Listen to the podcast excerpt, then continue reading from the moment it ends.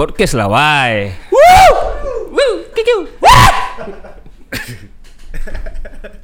Nah, kita kedatangan Bapak Dabo yang jauh dari tempat eh, headquarter kita ini di sini. Jauh. Di sini tempat Jauh sekali. eh, Laksamana Hang Hang Hang tua. Hang Hang Hang, Hang jebut Hang jembut Hang jebat mana boleh dia hang nyebut nyebut. Di sana pun hang juga. Hang apa? Apa ya? Ha- Eh, bukan ya? Bang Dabo tak hang dia. Bukan dia nih. Oh, ayo, skip dia, skip. Oke, silahkan perkenalkan diri anda Pak Dabo. Ber menggeluti apa dan lain-lain. Silahkan. Oke. Assalamualaikum. Waalaikumsalam warahmatullahi taala wabarakatuh. Nama saya Indra tapi dikenalnya Dabo. Eh, Minum Jack D-nya. Nggak ada ya, sadar semua di sini. Tadi dari kode Pak. saya adalah pedagang, dah itu aja. Pedagang. Pedagang banyak Iwan, pedagang apa dulu? Hmm, pedagang yang sampai sini berarti bukan pedagang biasa. Oh, pedagang luar biasa nih. Pedagang luar biasa sampai kita sampai masuk ke radar kita ini. Pastinya pedagang yang punya dedikasi, yang punya banyak hal lah pastinya. Nah, Apa ya? Pak Dabo kan ya semua orang udah tahu lah. Udah Sekarang kenal, udah kenal. sekarang clothingan clothingan ya legacy di Batam. Nggak ada lagi. Yang Serius. yang dikenal kan? Serius, nggak ada Enggak lagi. juga lah. Iya, tapi di otakku, top of mind itu legacy, Legacy. dulu pasti disebut, baru yang lain. Tahu Kenapa? Karena konsistennya, aku itu yang ku salurkan. Nah, eh, legacy sudah sejarahnya gimana dulu pertamanya? Aku aku pribadi nggak kurang tahu nih sejarahnya dulu. Lah. Sejarahnya ya Mm-mm. panjang. Wih, mau panjang nih. Bisa bisa. Berarti mulai dari kisah hidup Anda berarti kalau lebih bagus gitu. Waduh, mau dimulai dari mana ya? Iya dari Bandung kan kalau nggak salah Anda kuliah di Bandung pernah hampir jadi pro skater kalau nggak salah dengar dengar Iya. saya Sampai masuk majalah aku lihat kemarin. Masih jauh dari pro. Men- menuju ke sana lah. Bisa silakan Pak Dabo. Sejarah yang mana dulu nih? Hidup kah? Hidup Anda dulu lah berarti. Berarti hidup dulu sampai bisa ke legacy itu seperti apa gitu. Sampai buka clothingan. Mm-mm. Silahkan. Waktu dan tempat kita persiapkan. Ya. Asik. Kalau hidup aja, Bang. dulu dari ya dari TK sampai SMA di Batam. Mhm. Habis itu kuliah ke Bandung, kuliah tapi nggak sampai beres Kuliah di di Unpad, Unpad ambil. HI Hubungan Internasional. Oke, nice. Tapi aku hampir juga kemarin tuh kuliah. Tak Ah. jadi tapi. ambil apa? Ambil adik-adik. Lanjut Pak Dabo. Tapi kuliah ternyata jauh dari bayangan. Dulu dulu pas SMA sukanya tuh belajar bahasa Inggris. Tapi kirain masuk HI itu pelajarannya tentang Bahasa Inggris. bahasa Inggris, eh, luar negeri kayak gitu-gitu. Ternyata tidak. pure politik. Hubungan Cuma politiknya lebih luas gitu. Wah, nggak masuk. Orang-orangnya nggak masuk semuanya. Jadi kampusnya FISIP tapi lebih sering mainnya ke Vcom gitu. Mhm. Nah, zaman-zaman itu kan musim ya gitulah awal tadinya main skate dari SMP, SMP kelas 2. Semenjak SMA udah enggak tuh, jarang. Oh, udah Eh, vakum. Mainnya motor segala macam. Gengtor. Rata-rata gitu. Tipikal anak Batam gitu. Tipikal. Kok pas ada masuk tuh? kuliah sebenarnya sebenarnya pas ke Bandung nggak ada niat main skate. Kompetisi-kompetisi juga lagi itu kan lagi rame-ramenya kompetisi skate tahun 2005 itu saya nggak pernah datang juga. Cuman gara-gara stuck kuliah main ke Vcom, Vcom tuh kan anak-anaknya lebih ini lah lebih Nyantai. nyantai, lebih lebih masuk lah sama saya. Terus ada beberapa yang main skate kenalan ujung-ujungnya ya keterusan di situ. Malah skateboard yang makin ngancurin kuliah gitu. Kerjaan nongkrong nongkrong nggak jelas ya. Oh, jadi lupa kuliah ya. Iya. Mampus. Dulu eh, Unpad di mana? Masih di mana? Masih di Jatinangor. Oh, udah Jatinangor. Visipnya Jatinangor. Udah Jatinangor ya. Aku tak tahu kat mana tuh. Aku tahu nama aja. oh, berarti zaman Pak Dabo berarti Jatinangor masih nggak ada apa-apa Gersang. masih gersang, masih kayak kampung gitu. Iya. Sekarang udah modern, udah banyak gedung-gedung, KKN banyak kuliah-kuliah ngentot gitu. iya, karena Pakai KKN. Unpad di zaman aku, Unpad eh, Jatinangor pernah kebanjiran gara-gara kesumbat kondom. Oh, di mana? ini. Di di Jatinangor Tadi dulu di Di Unpad juga. Bandung. Tahun tahun 2009 2015 Ah. eh 2014. banjir di Ban- daerah Iya Jatinangor pokoknya Gara-gara- aku nggak gara-gara- tahu juga. gara-gara kondom? Gara-gara sumber kondom. Anjing kondom susah tuh nak setelah air wae. Jatinangor tuh paling bebas. Paling chaos. paling bebas. kondom anjing lah. Terus setelah kenal skateboard dan akhirnya kuliah jadi kedua, Ah, terus ngapain lagi tuh? Fokus di skateboard. Nah, berarti kita ngomongin fase skateboardnya berarti ini. tadinya kan nggak jelas. Eh, tahun 2005 tuh teman-teman saya udah pada lulus satu persatu tahun 2011 masuk tahun 2012 bingung tuh balik ke Batam mau ngapain kan? Hmm. jadi eh me- eh, ya nyoba nyari-nyari di Bandung lah karena di Jatinangor stuck juga kan? Gitu-gitu aja kan? Di Bandung skateboard makin intens makin kenal-kenal temen yang jago-jago gitu. Makin pengen deket ya ujung-ujungnya makin pengen saingan gitu Dia terjun lah di skate. eh jadi keterusan malah ya udah gitu skateboard aja Nah, eh abis skateboard terus apa kembali ke Batam? Ada dilema gak sih sebenarnya? Sebenarnya pengen lanjut di Bandung kah dengan rencana-rencana atau balik ke Batam tuh karena apa gitu? pas di Bandung kan eh, sponsor-sponsor juga kan ada satu clothing namanya Line Cold ya saya kerja di situ juga ada clothing di sebelahnya tuh skatepark ya saya daripada nggak ngapa-ngapain kerja di situ aja tuh jaga skatepark sekalian belajar-belajar juga Mhm. karena kan makin ke ya makin tahun 2012 tuh makin bingung mau ngapain Makin banyak yang jago-jago Iya, juga kan. kayaknya bisnis clothing lebih Clothing. ini Bagi gitu. clothing skate kan. Iya, ada teman yang buka kayak gitu, Line Cold, ya itu salah satu brand ini juga sih, Di Bandung. old school gitu, brand skateboard. Kerja di situ curi-curi ilmu. Oh, abang sempat kerja macam. juga di clothingan itu. Kerja. Oh. Udah man itu dibilangnya tadi. itu Biasa kan lambat koneksi, Pak. sebenarnya nggak nggak fokus ke kerja juga, soalnya itu mallnya parkirnya aja sebulan bisa sampai 700-an gitu. Di mana? Mau di, Balubur. di mana sih Antapani. Ah. Wah, aku Waduh nggak tahu lupa. Kok enak Gitu lupa lah. Jadi bayar parkirannya 700. Iya, gajinya aja tiga ratus- tiga setengah, tiga ratus lima puluh ribu sebulan. bulan? Sebulan. Tapi ilmu dari situ tuh, wah banyak banget tuh. Kenal ini, kenal itu, belajar gimana caranya eh segala macam lah dari nol sampai promo sampai marketing sampai jualan segala macam. Nah, ya udah di situ mau sampai setahun lah, setahun lebih. di tempat itu. Balik lagi ke Batam, Balik ke Batam atas pertimbangan apa? Istilahnya di Bandung kan Atas- sudah pasti oh clothingan tuh gampang, linknya Eh. lebih gampang. Sedangkan Batam culture-nya aja nggak ada.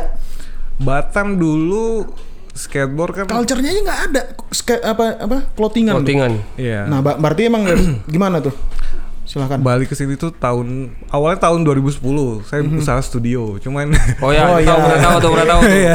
Tiga Ana Studio. ya cuma chaos Chaos dalam artian chaosnya gara-gara tahun itu kenapa ya sebenarnya di bawah tuh kan pangkas rambut tuh di atas studio Oh, legacy itu itu awalnya. Iya Oke. nah t- jadi saya studio band eh, ming- dua minggu pertama tuh kekumpul duit saya taruh di meja taunya dicuri sama yang bawah Eh, sebulan gitu. itu chaos lagi seneng-senengnya kayak Itu pas gitu buka tuh kata salah aku tuh sampai ada buat gigs ya, Bang. Iya. Ternyata nge-handle studio tuh susah. Nah, apa tuh? Drumnya orang-orangnya segala macam susah. Jadi kayak terus nggak ada nggak ada basic juga kan di situ. Cuman karena bapak saya buka studio band nggak ada yang ngurusin ya udah saya terusin gitu. Ternyata di luar bayangan. Sulit ya. studio tuh ya. Sulit. Karena tak ada tim juga, Bang. iya. Juga kan. Musik juga nggak ngerti-ngerti amat. Itu juga dari skate kamu ini, Pak. Itu tahun 2010, tahun 2012 eh dulu Batam ini skateboardnya kan eh, yang kita nyari papan tuh dari ada toko di Padang namanya Substance. Mhm, Nah ya, dia iya. dia nyari orang lokal buat eh, distribusi barang-barang dia. Nah beberapa teman-teman saya tuh jualan itu tuh, cuma nggak ada tempat. pas saya lagi itu pas udah studio itu kapok kan balik lagi ke Bandung Kapok. Balik lagi ke Bandung. balik lagi ke Bandung, Bandung. karena di Batam juga bingung mau ngapain Ya, kan susah emang ditinggalin Iya. kota itu. terus Banyak cerita di kota. Bandung tuh the best ya Terus Nah, terus apa lagi ya tadi sampai mana sih Sampai mau balik Bandung lagi stuck di Ah, ini. balik ya. lagi ke Bandung. Nah teman-teman tuh udah mulai rame nih jualannya. Skatepark kita juga kan baru dibikin tahun 2000 berapa ya kemarin? aduh enggak tahu. 14 tak? Lupa eh. Enggak, enggak 14 enggak, Man. Sepak yang di Batam Center kan? Eh, 2010 ya. Lupa. Nah gitulah. Balik lagi ke Bandung, teman-teman di sini butuh tempat. Oh. Eh, ruko saya tuh kosong. Mhm. Butuh tempat ya udah daripada nggak dipakai kan mending jualan aja di situ gitu jadi ya udah jualan di situ pas di sana juga mikir-mikir kan hmm, ya udah ya sekalian terbentuk aja gitu eh apanya sih tokonya gitu Mhm. jualan skateboard segala Mhm. macam kan waktu itu paling skate kita dapatnya dari Padang Singapura kayak gitu-gitu Iya. kan Ya udah sekalian belajar-belajar lagi di sana Cari ilmu. Hmm, iya cari ilmu Di Bandung ya. Hmm, cuma saya lebih fokusnya ke clothing. Karena dulu di Lancome tuh kan skate shop juga, cuman skate barang-barang skateparknya tuh lebih ke dari Bali, dari Jakarta. Dia juga nggak fokus ke skateboard amat gitu, lebih ke Clothing. clothing, gitu. Mhm. Ya udah saya belajar di situ dari desain, dari nyablon segala macam, foto, bla bla bla, semuanya lah gitu. Nah balik lagi ke Batam, joinan tuh kita bertiga, satu Rowley, satu El Toro, satu lagi saya gitu. Mhm. Ngebuat Bikin Namanya dulu belum tuh ada. namanya tuh Ya bukan legasi itu kok salah tuh. aduh namanya macam-macam sih. Oh, macam-macam. Ada di Awal- kaca itu apa tuh? Di kaca besar tuh. Apa? Lupa kok. Dulu namanya Route 33. Waduh, susah juga ya. Ngikutin Route 66, tapi karena itu 33 kan alamatnya ya udah Route 33. Oh, oke. Ulah masuk ulah. ya ya udah itu jualan bertiga Rowley masukin skateparknya El Toro teman saya bikin clothing saya bikin legasi nah cuman tahun pertama tuh ya berat juga karena banyak macam lah banyak problem lah gitu Standar Ya, lah. cobaan, cobaan awal Iya. kan pasti tuh, Bang. dulu ya. apa ya bills billsnya tuh kan gede-gede semua sedangkan jualan cuman jualan baju waktu itu legasi cuma satu lusin gitu Noh, dan Oh, ngabisinnya tuh ya? susah banget gitu selama Iya. setahun nggak habis-habis selusin Mau Hah? tahun tak habis lusin. udah gitu macam-macam lah dan yang paling berat tuh problemnya dulu di sebelah ruko ada ada satu perusahaan pengolahan limbah Hmm. nah jadi kita tuh satu bulan listrik bisa sampai 3 juta Oh gara-gara sebelah. toko doang toko gitu doang listrik 3 juta eh, ke dua setengah juta paling kecil 2 juta 200 Gara-gara samping Nah, awalnya kan komplain ke Aneh. ke Bright. Dia bilang ya itu cuman ya itu karena itu ruko. Ruko tuh emang segitu gitu. Cuman itu 2 juta lebih kok nggak wajar gitu. Nah, jalan Usut penyusut. Sampai tutup tuh sampai wah tagihan tuh banyak banget. Sedangkan saya income cuma dari jualan dua dua desain itu doang tuh legasi. Oh, Oke. tagihan tuh sebulan bisa sampai 11 juta itu. Hah? dari cicilan macam-macam dengan dengan ilmu da- punya ilmu doang gitu nggak punya modal masuk Batam ya karena pengen usaha ada sama, kayak orang-orang usaha pada umumnya lah baru-baru usaha tuh semangat gitu kan wah ambil ini ambil itu Hmm. ujung-ujung cicilan bengkak pemasukan nggak ada gitu nah ternyata jalan setahun tutup tutup setahun di samping itu ada ada apa namanya apa sih ada yang nyewa berikutnya ternyata dia nyuri ruko eh nyuri listrik Oh, dari ruko listrik. saya gitu Nah, terus gimana? Selama Jadi, tiga nyambung tahun. Itu, Mak. Tiga tahun, Mak.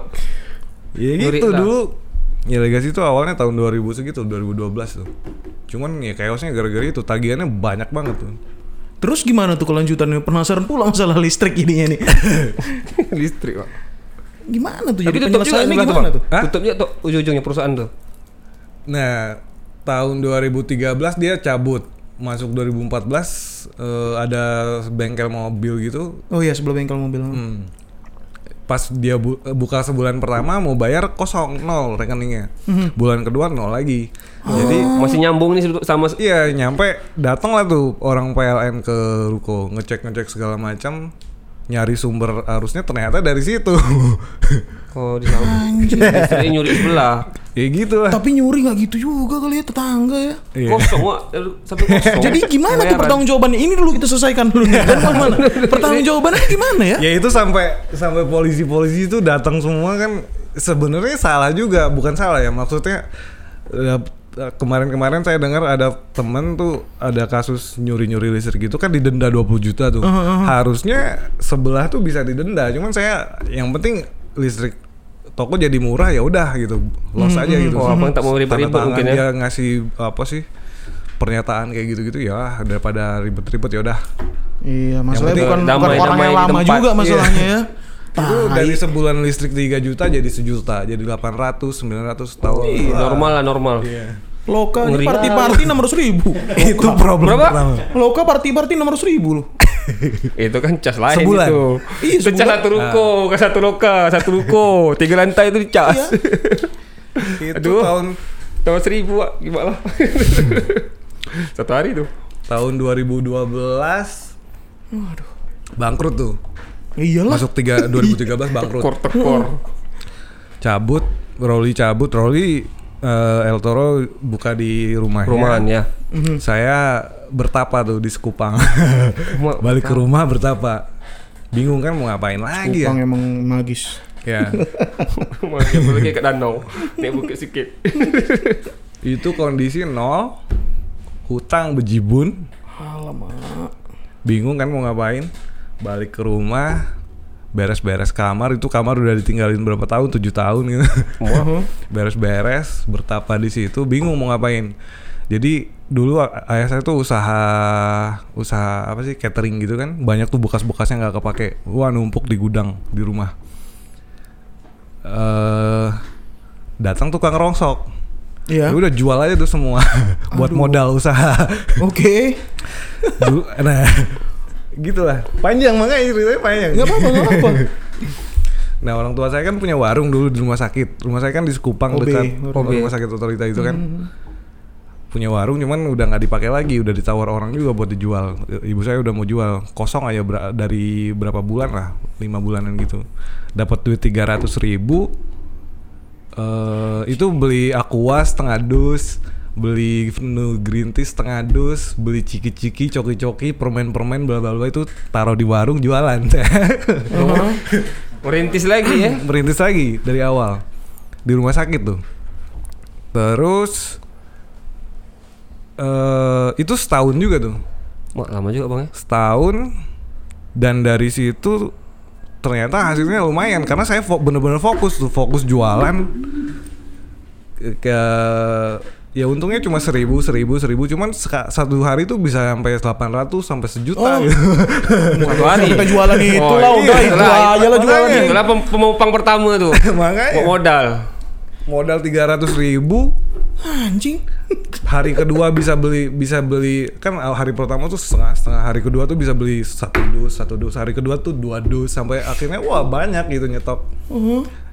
Nah setengah tahun pertama tuh ngelunasin utang segala macem Oke, karena susah ya. dulu buat nutupin listrik tuh dari mana-mana tuh kepake duit inilah kepake duit itu Pak lah Dul, gitu Pak kan. Dul, Pak Dul. Iya, pakai dulu, pakai dulu. setengah tahun ngelunasin utang, setengah tahun berikutnya ngumpulin modal. Udah pas setahun lahir lah legasi baru sampai sekarang. gitu ceritanya. Oh, panjang ya. Dari jualan ini, Pak. Ciki-ciki. Ciki-ciki berarti ya. Jadi modalnya legasi itu cuma 300 ribu Tiga ratus ribu ya. perak. Tiga ribu perak, Pak. Jadi Bang, legasi tuh fixnya terbentuk tuh dari awal tuh ta- eh, tahun kapan tuh, Bang? Berarti yang versi Eh, kedua yang ini ya. versi kedua apa versi kedua kedua? 2014. 2014. Oh, versi kedua nih. 2000 kedua, eh, versi kedua. 6 tahun juga ya. 2014. Terus apa yang kan spirit baru apa lagi yang dibawa? Eh, legacy yang part 2 ini. Oh, part dua. 2. Iya kan? Iya, kan? pula. Spiritnya apa lagi nih? Dulu tahun 2012 tuh clothing kan kan banyak tuh di Batam. Iya. Iya, oh nggak tahu. dari Pak Ibadah. Eh, uh, itu banyak lagi rame-ramenya, lagi dari Moonbow, Ah, ya iya, itu. uh, iya, iya. Morning Monday, Oh iya ampun, iya betul betul betul. hmm, sampai apa lagi ya? Banyak sih dulu. Titik koma. Aku tahu itu. eh, eh, aku titik koma itu jumpa di Nagoya kan ada rukonya titik koma. Oh, Bang Edo kok ruko. Uh. titik koma anjing lah. Nah, terus berarti culture-nya mulai ada kan di saat itu? Ya, se- ya sebenarnya dulu bisnis warung tuh udah emang udah enak lah gitu. Cuman karena nggak nggak apa ya, bukan saya tuh bukan senangnya di situ kan, jadi Hmm, Bukan bagian apa? biarpun kan? cuan ya. biarpun cuan, cuannya parah sih sebetulnya. Mah buka warung mah besok. Cuma sekarang udah nggak ada. Sekarang udah nggak ada. Otorita Batam kan renovasi gede-gedean kan udah masuk circle kayak Alfamart kayak gitu-gitu. Oh. Yang kecil-kecil tuh minggat semuanya. Pantesan Alfamart Indomaret banyak ya. Ada di situ ya. Untung iya. Cerita. Nah, buka lagi tahun 2014. Nggak tahu kenapa 2012 ke 2013 tuh ratu, satu persatu tuh eh kolaps tuh. Hilang ya, hilang. Ya, hilang semuanya. Mhm. Pas 2014 buka bareng tuh sama Rolly, sama saya juga legasi. Cuma Rolly udah pindah, saya sendiri gitu. Di 2014 nih ya berarti ya. Iya. Itu tuh teman-teman tongkrongan tuh beda lagi tuh dari yang tadinya anak-anak skate masuk ke anak-anak musik, terus pas yang 2014 tuh ada satu jadi ada satu geng gitu orang-orang Malang. Mhm. Nah, emang passionnya tuh di situ juga clothing, cuman eh, terus mereka nyablon sendiri segala macam. Nah, kenalan awal-awal renovasi legasi tuh eh, karena mereka juga gitu karena ada yang kerjanya di furniture, ada yang kerjanya gabung-gabung? Iya. Jadi ya gitulah. Buka lagi toko rak-raknya tuh dapatnya murah. Iya juga sih. bikin bikin rak topi tukernya sama sepatu gitu-gitu. iya pula. Barter. Eh, terus hmm, ya udah mereka nggak kuat di Batam cabut lagi satu persatu ke Malang tuh alat-alat sablonnya dijualin semua kan Mhm. ya udah nyari buat nyari pembeli nggak ada ya udah daripada ini biar saya aja yang beli Oh, gitu nggak ada basic aja. nggak ada basic ini juga kan screen printing sendiri Barang pun tak ke mana-mana situ juga. Hmm. udah gitu eh, ya udah belajar belajar ya jadilah legacy sekarang Maksudnya kan banyak tadi, udah dibilang banyak eh clothingan kan. Tapi pertanyaannya kenapa legasi bertahan? Emang formulanya mungkin nggak tahu karena di Batam nggak ada formula ya untuk berbisnis eh apa namanya hobi ya. Hmm. Tapi apa nih yang buat legasi bertahan nih? bertahan ya sebenarnya tahu marketnya aja sih Aha. Marketnya seperti apa di Batam? market Yang legasi yang legasi ambil nih. nggak market juga kebanyakan yang bikin clothing Maklum ada anak motor. bukan eh, sorry ya bukan so tahu ya kalau dari saya sendiri sih eh kan ada beberapa anak-anak yang belanja ya saya ikutin aja apa maunya gitu Mhm. Lu terima masukan bang ya? terima masukan hmm, ikutin tren apa yang lagi tren ya ikutin jangan terlalu maks ada beberapa selipan yang kita yang idealis kita lah gitu Mhm. tapi jangan nutup mata juga sama customer gitu Iya. Hmm. Karena legasi pernah rilis yang Darktron, Ya. juga Banyak sih. keren. Terus Metallica ya, fontnya Metallica, Tadi Iya. ke Tracer, Tracer, sampai apa? Slayer, Slayer pernah juga. Everybody Oh, versus Slayer. bullshit ya. nice itu menurut aku nice. Ya sampai dipakai sama itu yang apa tato-tato Instagram cewek apa namanya? Apa tato-tato? Demelington, Demelington. Oh, Dem, Demi, Demi. Demi Demi Langston Itu gimana tuh bisa ke situ tuh? siapa namanya? itu endorse Endorse soalnya. Yo, Strateginya kayak gitu. Aduh, Batam nih emang gak ada strategi. Tapi makanya ikut pasar tapi ada idealis. Harus imbang berarti ya. semua clothing nggak ada strategi macam-macam aja be- beda-beda sendiri semua kota nggak ada strategi lah kayaknya. mungkin strategi cara- cara pemasaran aja yang beda, Bang, ya? ngikutin pasar aja Ngikutin pasar aja. ngikutin tren ngikutin pasar yang ngetren pasti pasar pengen itu gitu ya udah kita Yang mana banyak aja. itulah di, diikut. ya 50-50 lah 50% hmm, kemauan kita 50% pasar gitu-gitu Tapi aja. bang, legasi rulesnya memang ke skate kan? Atau macam mana bang? Hmm, rootsnya sih skateboard Hmm, pasti tapi lah. dari desain dari semuanya ya kayak Street coating. culture lah ya. ya kayak hmm, coating pada umumnya lah sama-sama aja Itu juga. Iya pula. malah clothing clothing gitu juga kan ke Ya, skate skatean Banyakan sih. karena rata-rata anak skate yang peduli nggak nggak ini ya yang gimana ya Mas Deka tahu lah tuh Kenapa nih Mas Deko? Langsung sebut merek di sini. anak-anak skate tuh gimana ya pengennya tuh tampil aja gitu pengennya pakai baju bagus brand bagus segala macam ya ujung-ujungnya Kenapa harus banyak clothing yang ke skate skatean gitu Ya, Rata-rata saya sih- juga yang rata-rata sih, main Bang. skate ya ke clothing eh bah macam-macam lah Hmm. susah juga dijelasin Apalagi man? ada nih? Ada apa tuh? Kalau untuk zaman-zaman abang dulu kan, abang main skate nih, kayak regenerasi abang tuh kalau abang di Batam main skate awal-awal tuh tahun berapa? SMP, SMP tahun 2000 2000 2000. Berarti SMP, regenerasi itu pasti ada tuh bang ya? ada ada terus Sama abang punya siapa namanya tuh Panji-Panji itu kan? Ya. Oh, nice juga tuh. ya gitu lah di semua semua komunitas pasti gitu kadang ada Stuck. stuck Mhm. Kadang regenerasi jalan tergantung apa yang lagi musim sih Oh, sebenarnya sem- musim-musiman juga rupanya. Iya, Batam semua gitu hal tuh ya. begitu Iya. Batam apa di luar juga gitu ya? semua Kayak Semua sih, Semua lah, Wak. tiap 10 tahun pasti tren balik Berubah. lagi Ya. gitu. Balik ke awal lagi. skateboard musim tahun 2000 terus tahun masuk 2009 2007 udah enggak Iya. 2010 tren lagi gitu aja Pulang balik masuk pulang balik, 2020 tren lagi Kalau tahun 2000 aku tahu kenapa tren. apa Tony Hawk Pro Skater. ya. Yoi. Iya kan? Itu berpengaruh gak sih? Berpengaruh, berpengaruh lah Tony pastinya ya.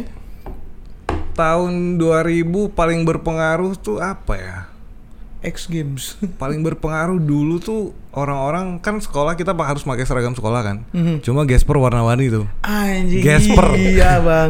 iya betul betul. Gasper paling berpengaruh itu semuanya pakai Gasper kuning biru merah Santa Cruz Sortis bla bla bla Nover gitu. pengen tahu kan itu brand apa sih gitu skateboard oh skateboard skateboard tuh kayak gimana sih ada gamenya segala macam main gitu Iya juga. cuman Tapi dulu Gasper. tuh kayaknya Gasper semuanya fake ya nggak sih Iya sih. Wah nggak tahu aku. dulu tuh yang bikin banyak-banyak kayak gitu tuh skaters brand skaters tahu kan brand skaters Hmm, ya Nah. betul. Yang S ya oh, jadi Gasper.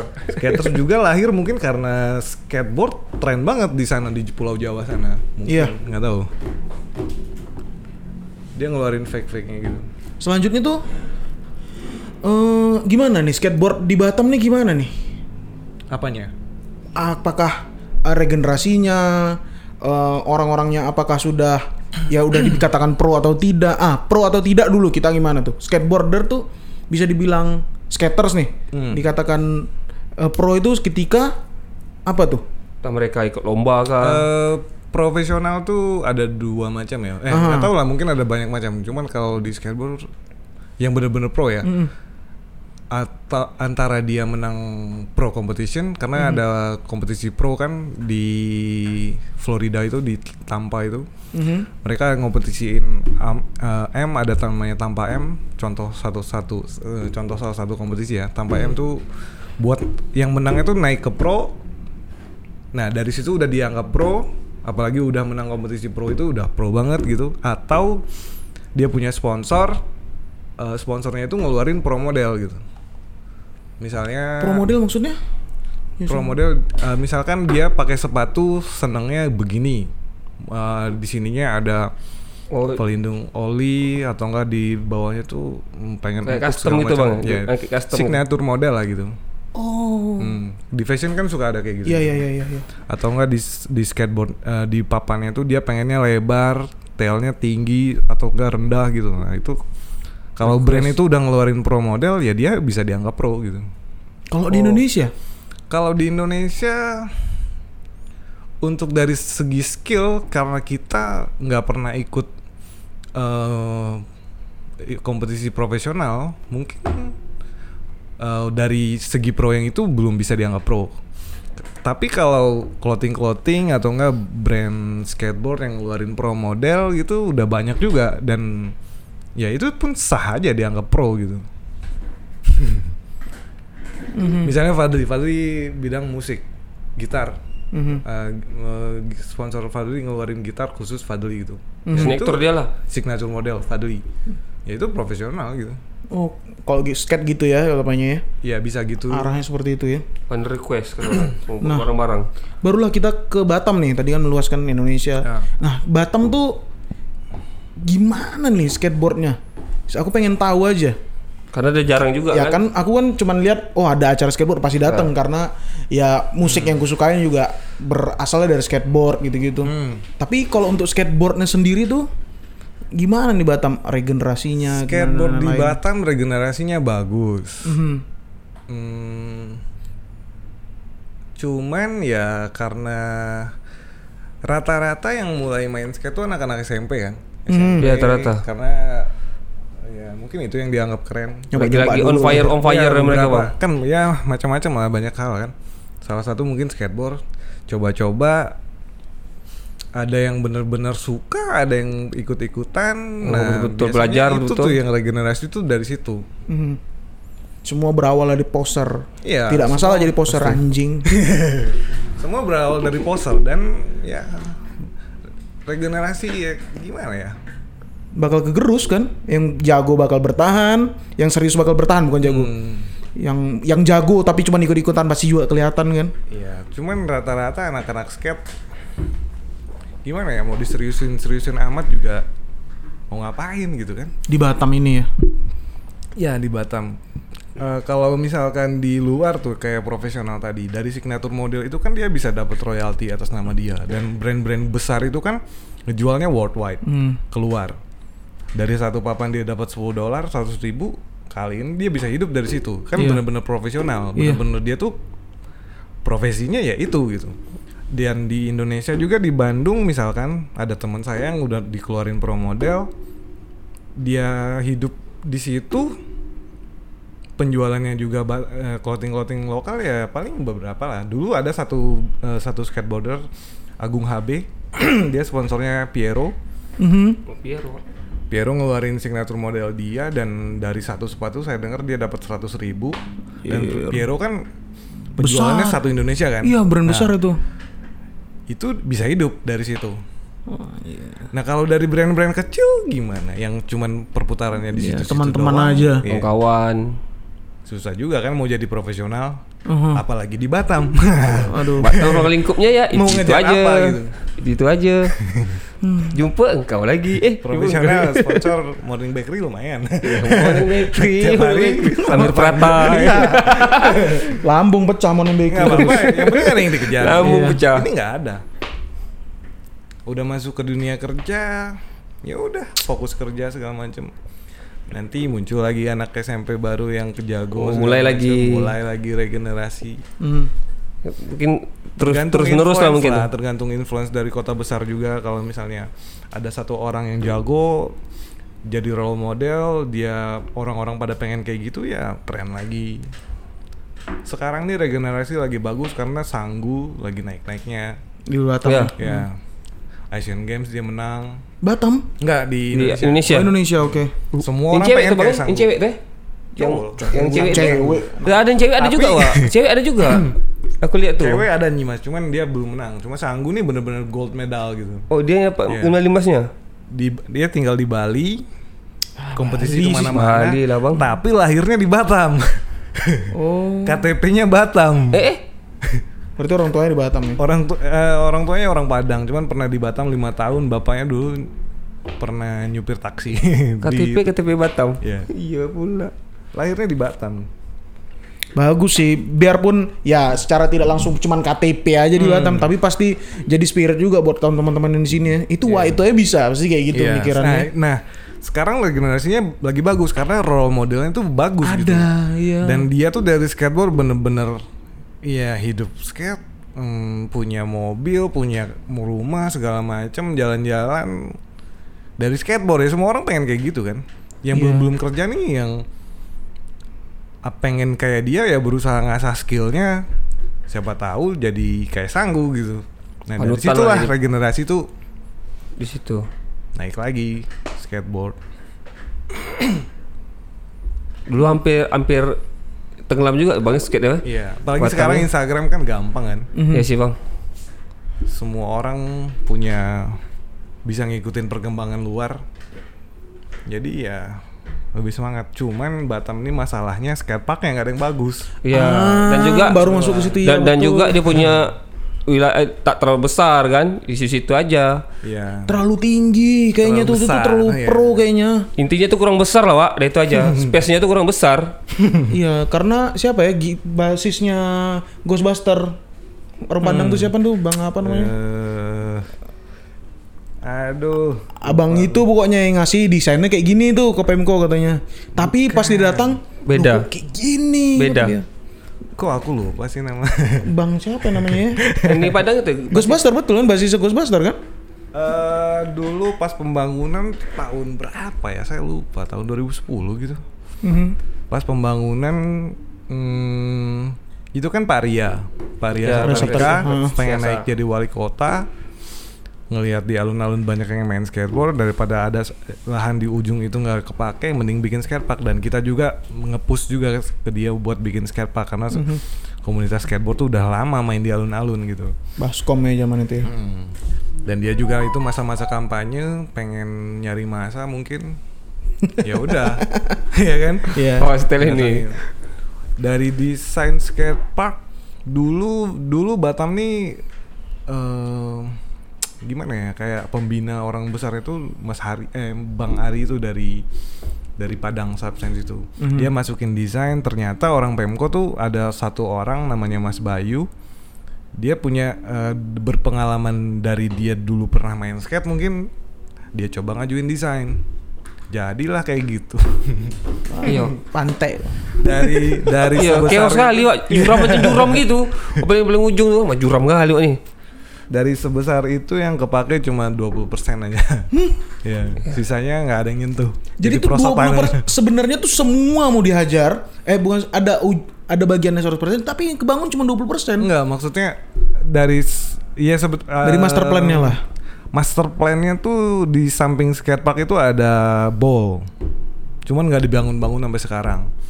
Terus ya dari desainnya Mas Bayu ini, saya lupa namanya, mungkin Mas Bayu atau siapa gitu. Hmm. Dari desainnya Mas Bayu ini dari 100% yang kepake tuh cuma 20% aja gitu.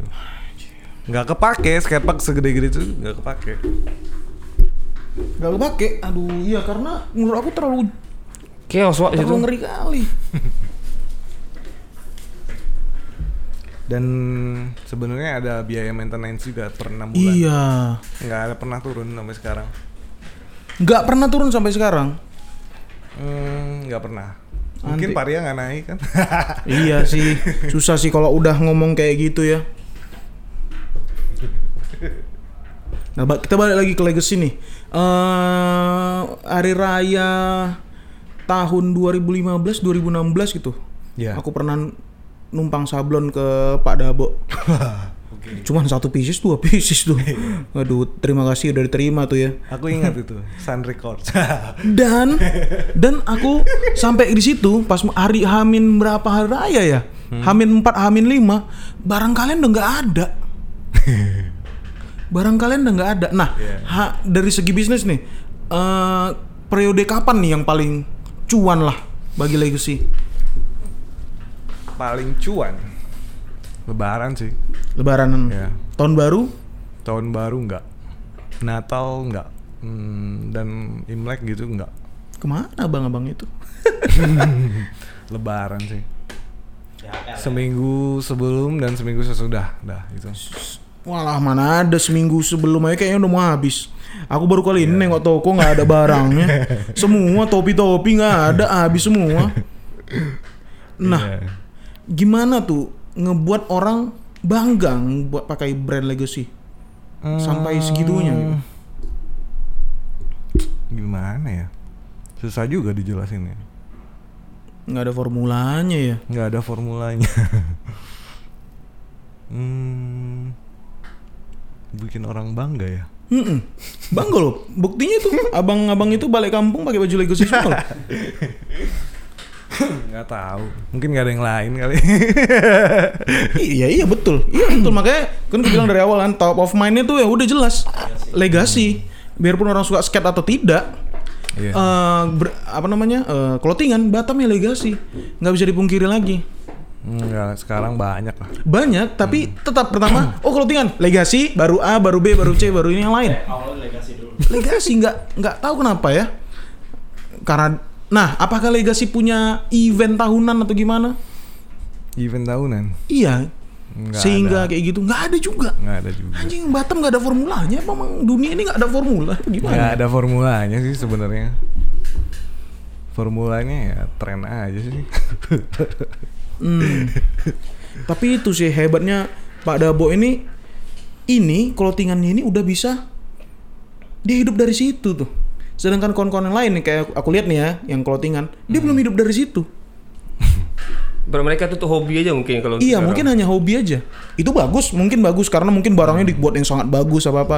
Karena ini bukan hidup aku, tapi kok Dabo jalannya hidupnya dari, Iya, dari itu legasi tuh. kan. Nah dari segi keuangan tuh kayak gimana? Siapa yang ngatur kah? Sekarang karena baru nikah yang ngatur ya istri. iya iya. Istri iya. mungkin itu juga kali ya. Saya nikah juga baru tiga bulan. Tapi kan kalau nggak kan udah salah lama. eh, Nyonya Dabo kan Iya. jaga legacy dulu ya. Ini Iya. turun tangan ke legacy kan seingat aku. Iya, kita saya berdoa sama dia. Ibarat sampai sekarang Nggak ada legasi dia tuh bisa juga. gaji orang, Pak. Legasi pun udah bisa gaji orang. Dia bisa gaji orang legacy. Iya. Udah jadi ikon lah. Iya, Udah nggak- kayak ya apa? Ya Nggak sendiri juga. Banyak juga bantuan orang-orang segala macam. Panjang mau diceritain sampai Ah, besok. ceritakan ya. aja kita mah. Panjang, Pak. gitu lah. Nah, kan beberapa band ada yang tour tuh, pertama Project Struggle tuh. Tour kan? Kalau nggak salah ada Eh, ya. di an- ada bantuan dari kalian eh, support kan dalam bentuk support Project gitu kan. Struggle, Project Project Struggle ya kalau nggak salah. aku ya. Struggle bukannya itu. No. Cempedak itu. Oh, CPDK ya salah, salah saya salah, sorry dong. Cempedak wah gitu CPDK. siapa ya pernah di Peda. adalah itu biar aja tuh. Oke. Cempedak. Eh, Raja Kapur ya sempat ya. Ini Raja sempat Kapur. disupport, disupport dari Support kan? legasi. Dalam waktu dekat ini nih fall ya, fall in autumn. Ya, motor juga ya. motor. Maret Jawa orang tuh Bang ya? Malaysia terus Oh, Asia dulu ya. habis itu Jawa. Oh, Jawa. Oh, mantap. Itu Lagi juga bikin merchandise juga tuh. Itu juga mantap sih. Oh, bagi mikro merchandise di tempat Ya, pada Abo ya. Iya, keluaran Oval legacy Antum. gitu. Daniel pas itu kan, drummernya kan. Daniel ya. Daniel, ada Fadli. Daniel Ginjal. Ginjal. Jual Ginjalnya ginjal. dijual tuh emang main Bukan, band, main band. bukan dijual, diurut. Diurut buat main band. Nanti konil. Apalagi legacy nih. Hmm, itu sih yang penting kita berharap clothingan Batam jalan jalan terus. Ya. Ibarat Batam tuh dilihat orang tuh, oh rupanya ada clothingan yang kayak gini kan. Kayak kita pengen sih street culture Batam itu nggak mati, nggak situ-situ aja.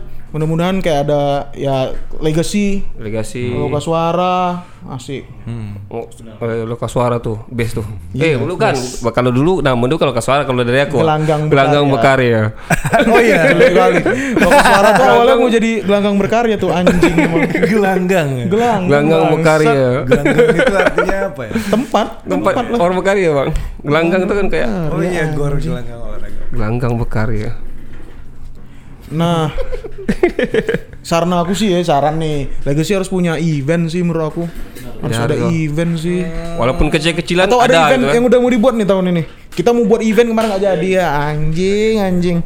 Next lah next. 100 orang di tempat sekecil itu nggak mungkin 40 ya legacy kan besar masalahnya. Iya Kalau untuk kemarin yang di Habor B itu pernah tuh bang, yang acara apa tuh ada skate-skate-nya tuh. Counter pain Oh counter pen ya. counter pain acara Oh, oh, ini akhir tahun gitu untuk urat-urat tebelik tebelik tuh kan. Urat-urat tebelik. Rata beli. Oke lah, kita udah mau maghrib nih.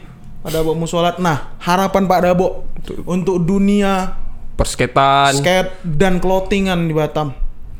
khusus di Batam Iya, harapan aja. harapan apa ya hmm, Pesan pun boleh kami sampaikan nanti. berharap apa ya bingung juga Iya, Batam nggak bisa berharap apa-apa gitu sih. ya. Berharap boleh jangan berlebih. Sebenarnya nggak berharap ke kota ini, berharap saya stay true aja gitu. Iya, yang penting hidup dulu lah ya, itu dulu.